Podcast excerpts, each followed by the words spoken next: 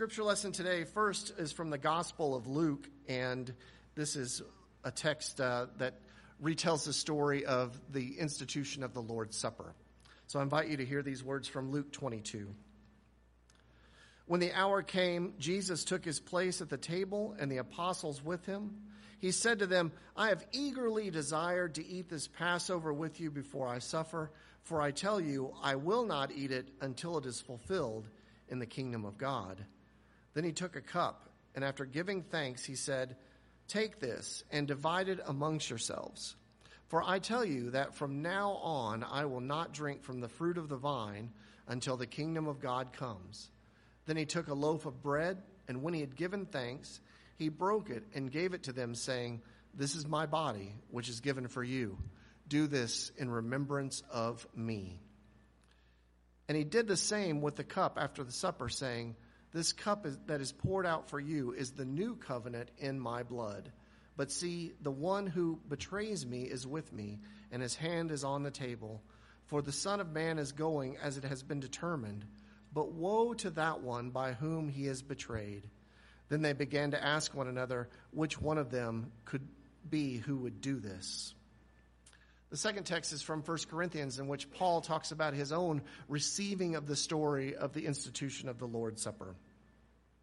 He writes in chapter 11 For I received from the Lord what I also handed on to you that the Lord Jesus, on the night he was betrayed, took a loaf of bread, and when he had given thanks, he broke it and said, This is my body that is for you.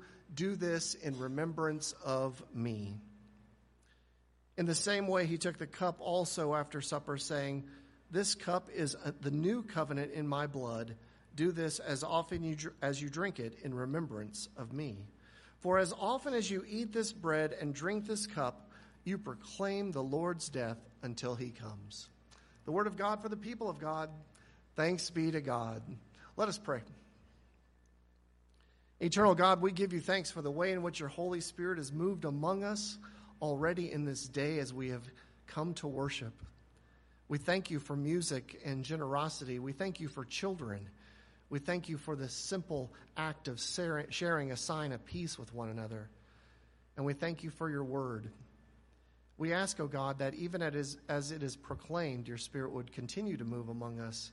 And as we receive Holy Communion, that we might be invited into a deeper love for you and a more committed service for you and your kingdom. For this we pray in the name of the Christ. Amen. Friends, uh, I am so happy to be with you.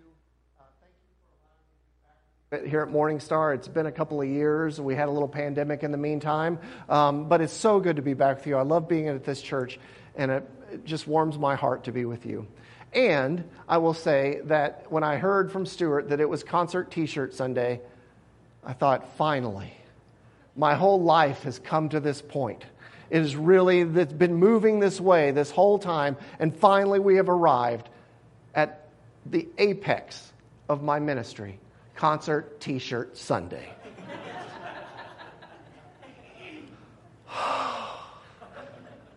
because I love music and I've been to lots of shows. And I remember how important music can be in my life when you hear something and it changes who you are, right?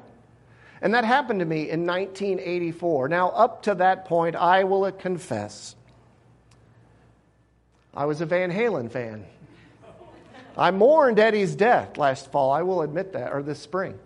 But I was a Van Halen fan. But if, if you remember, the early 80s were kind of like a big show. It was all about the show. It was all about the show. And then in 1984, Van Halen released the album 1984, and the best guitar player on the planet played keyboards. So let me say that again. The best guitar player on the planet played keyboards. Boo, Boo exactly. Thank you, Stuart. And it wasn't even good keyboards. It's, it's I listened to it and I cried. I later, I, you know, I was a, not an early adopter for 1984. But about that same time, my brother, who was already in college, came home and I was looking through his record collection and I found this record that looked interesting to me. I pulled it out. It's sort of this stylized sunset, a couple of dogs on the beach. I was like, what is this? And I couldn't even read the title of the band. It was something Husker Du. What is this? Husker is what it is, which is Norwegian for Do You Remember? And there was actually a board game, which I actually own now. Thank you, garage sales, which is kind of a memory game, you know, where you have to find things. Husker. And it has umlauts. Say that with me. Umlaut. Yes, and so the band said they liked the umlauts. But I was like, what is this? So I took it out, put it on my turntable, I sat it down, and this wall of sound came out. This was no, this was in your face. This was melting my eyeballs. This was making my ears hurt. And I loved every moment. And I knew I wouldn't ever go back from this moment. It changed the way I listened to music. The first song was maybe three minutes long, and that was long for this album. This Husker Du was a sort of a post punk band. There were only three words to the entire first song New Day Rising. New Day Rising. There was no top Jimmy jumps. There was no Panama. There was just New Day Rising. And as I said, it was kind of hidden behind this wall of sound. It was amazing. Now, if you think about it, that's not so far from the Christian tradition of a breath prayer.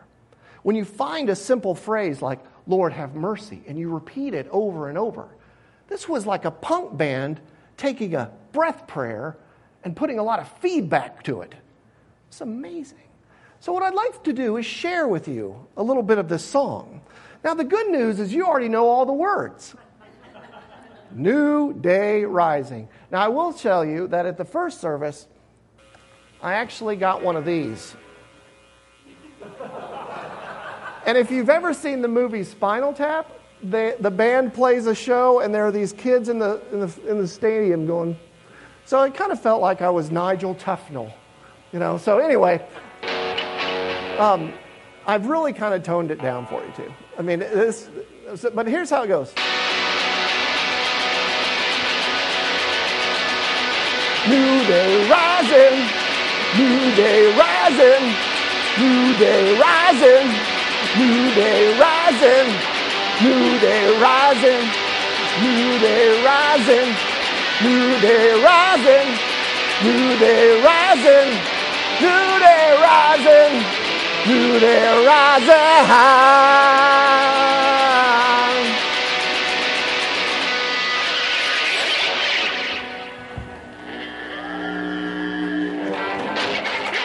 There you go. There you go. Now, uh, seriously, been waiting since 1984 to do that. so thanks for playing along. But that music and that New Day Rising, when Stuart told me about Concert T shirt Sunday, that was immediately what came to mind. New Day Rising. Isn't that what people of the Christian faith are? Every day is an experience of the resurrection in which we say, New Day Rising. We are not a people of the past. We are a people of the new day rising. Now, it's important to remember, isn't it? I mean, our scripture today from Luke and 1 Corinthians tells of this moment when the disciples and Jesus are gathered together and they're going to have one of the most important moments ever in their entire lives. Jesus is going to talk to them about what it means for him to die metaphorically through bread and cup. He's going to return the Passover into a different expression. He's going to invite them to celebrate it, even though one of them will fail him in the most desperate way. He's going to ask them to do this forever and ever and to remember it. But there's also this notion that in the act of remembering, it is an invitation to move forward, right? So think about our communion liturgy.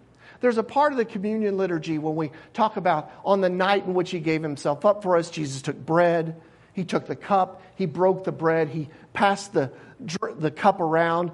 You know, he talked about forgiveness. We remember that. In the liturgy, it's called the memorial. Right after that, in the liturgy, there's a piece that's called the epiclesis. It's a fancy word. Makes you think, oh, he went to seminary. He's the right reverend, as uh, Stuart said. But the epiclesis is the prayer of the Holy Spirit. Pour out your Spirit on us gathered here and on these gifts of bread and wine. Make them be for us the body and blood of Christ, that we might be for the world the body of Christ redeemed by his blood. By your Spirit, make us one with Christ, one with each other, one in ministry to all the world. That is the invitation to be transformed. Not only the bread and the cup, but ourselves as well. Be transformed so that we understand that every time we celebrate that meal, we have stepped across a line, like hearing a piece of music for the first time that we'll never forget. Like the first time you see your child, the first time you fall in love, the first time you get fired, the first time you quit a job, the first time you do everything, you always remember it. The first time you know that you are a child of God. So, this invitation is to remember and to think about it and to know who we are, but then to look forward and say, what does God hold for me next? You all are in such a wonderful moment in time as a church. You're in that Methodist moment of pastoral trans- transition. I'm so grateful uh, to have known uh, like five or six of the pastors of this church. The ups and downs, the smallness, the bigness, everything that's happened. I've been honored to know those folks, and they've striven to be your pastor, and you have striven to be a congregation of faith. Ross and I met when he was coming through the Board of Ordained Ministry, and I was on his interview team, and I was mean to him. And he still, th- he still reminds me of that. Amy is an excitingly creative young person, and she's going to be a real gift to your congregation.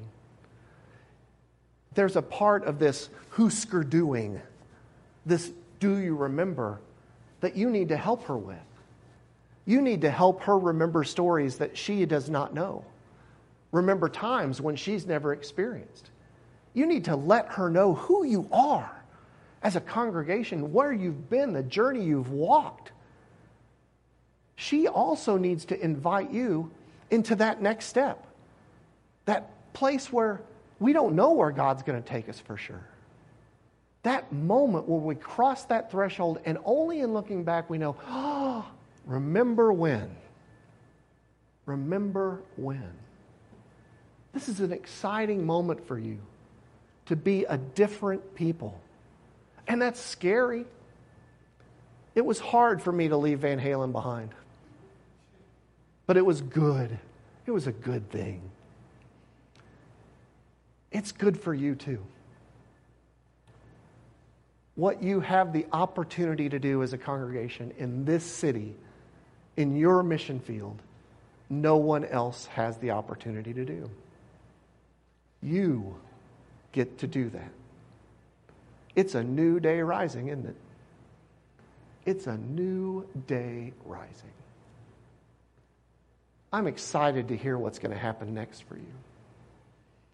I'm encouraged by the sit down that we had today with with Jason. That was a fun video to watch. I hope you got to see that because he's an interesting guy too.